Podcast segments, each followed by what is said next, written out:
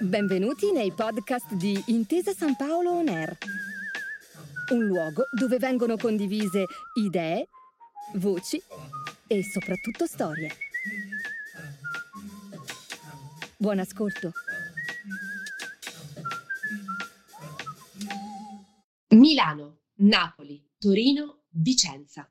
Quattro città unite tra loro da altrettanti palazzi storici, le Gallerie d'Italia, che custodiscono il patrimonio artistico di Intesa San Paolo e che ospitano ogni anno mostre temporanee dedicate alle diverse correnti artistiche.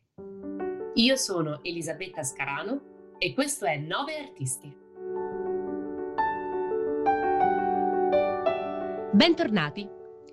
Nelle puntate precedenti vi abbiamo raccontato degli artisti Domenico Morelli e Antonio Mancini e delle loro opere ricche di sentimento napoletano. Oggi invece parleremo di Angelo Morbelli, artista intenso, onirico se vogliamo, a cavallo tra 8 e 900. Angelo Morbelli nasce ad Alessandria nel 1853 da Giovanni, un funzionario statale, e da Giovannina Ferraris, da ragazzino, per volere dei genitori, intraprende lo studio del disegno grazie ad un pittore locale.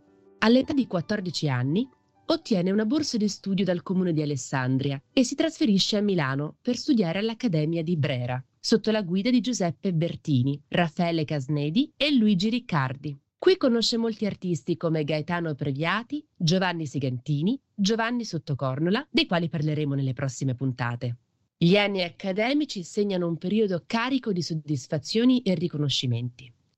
Vince due medaglie di bronzo per il paesaggio, una medaglia d'argento per la copia di una statua, una menzione onorevole della scuola di nudo e nel 1874, con l'aiuto del suo maestro Ilbertini, partecipa per la prima volta alla rassegna annuale braidense. Il 1879 è l'anno dell'esordio di Morbelli con l'esposizione di sue due opere alla promotrice delle belle arti di Torino.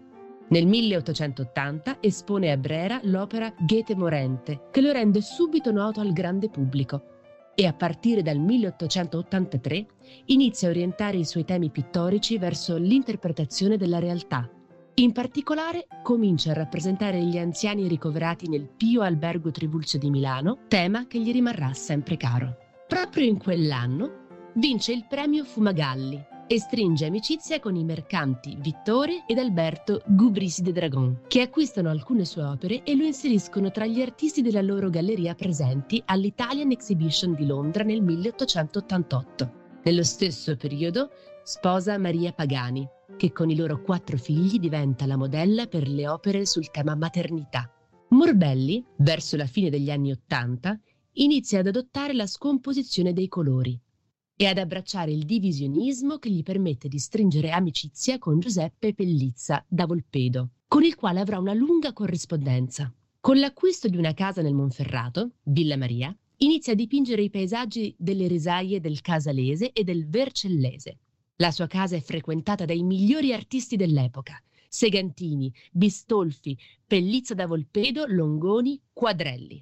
Nel 1897 vince la medaglia d'oro di Dresda e nel 1900, ad apertura di secolo, viene premiato con la medaglia d'oro dell'Esposizione Universale di Parigi. Quest'ultimo premio lo porta tra il 1902 e il 1903 ad allestire uno studio nei locali del Pio Albergo Trivulzio e a realizzare una serie di dipinti che rivelano situazioni, ambienti e reazioni umane all'interno dell'ospizio. Le problematiche sociali, le pennellate che rendono la scena sospesa, fanno di questo artista uno dei più interessanti del primo Novecento. L'opera che vi racconterò tra qualche istante si intitola Sogno e realtà. È un trittico realizzato nel 1905, appartenente alla collezione della Fondazione Cariplo ed esposta alle Gallerie d'Italia, Milano. Siamo a Milano, al più albergo Trivulzio. La tela, divisa in tre, mostra al centro una coppia giovane e ai lati un uomo sulla destra e una donna sulla sinistra, entrambi anziani, avranno un'ottantina d'anni, in un ambiente spoglio. I due anziani, che pur non stando al centro della composizione, ne sono i veri protagonisti sono lontani, separati l'uno dall'altra. Sono separati dagli anni della vita, dalla malattia, sono soli, non hanno nessuno. Al centro, affacciata a un balcone che dà verso l'ignoto, è ritratta con pennellate leggerissime una giovane coppia di spalle che si sta abbracciando. Ai lati abbiamo la realtà e al centro il sogno. Una ringhiera continua dalla composizione arabesca è l'unico elemento di continuità nell'opera. C'è un ricordo lontano, anni lontani, un amore lontano. Era facile amarsi a quel tempo, quanti progetti, quanti desideri, quanta voglia di vivere e di creare insieme, ignari della vecchiaia. Al pio albergo Trivulzio c'è la solitudine, il silenzio, la consapevolezza dell'abbandono, l'immagine struggente, tormentata, i nostri due protagonisti non sperano più nel futuro e la loro unica letizia è il ricordo dei tempi felici attraverso il sogno, che è l'unico modo per rivivere la loro giovinezza. Quest'opera ci mostra una scena statica, due anziani con la testa china caduti in un sonno profondo.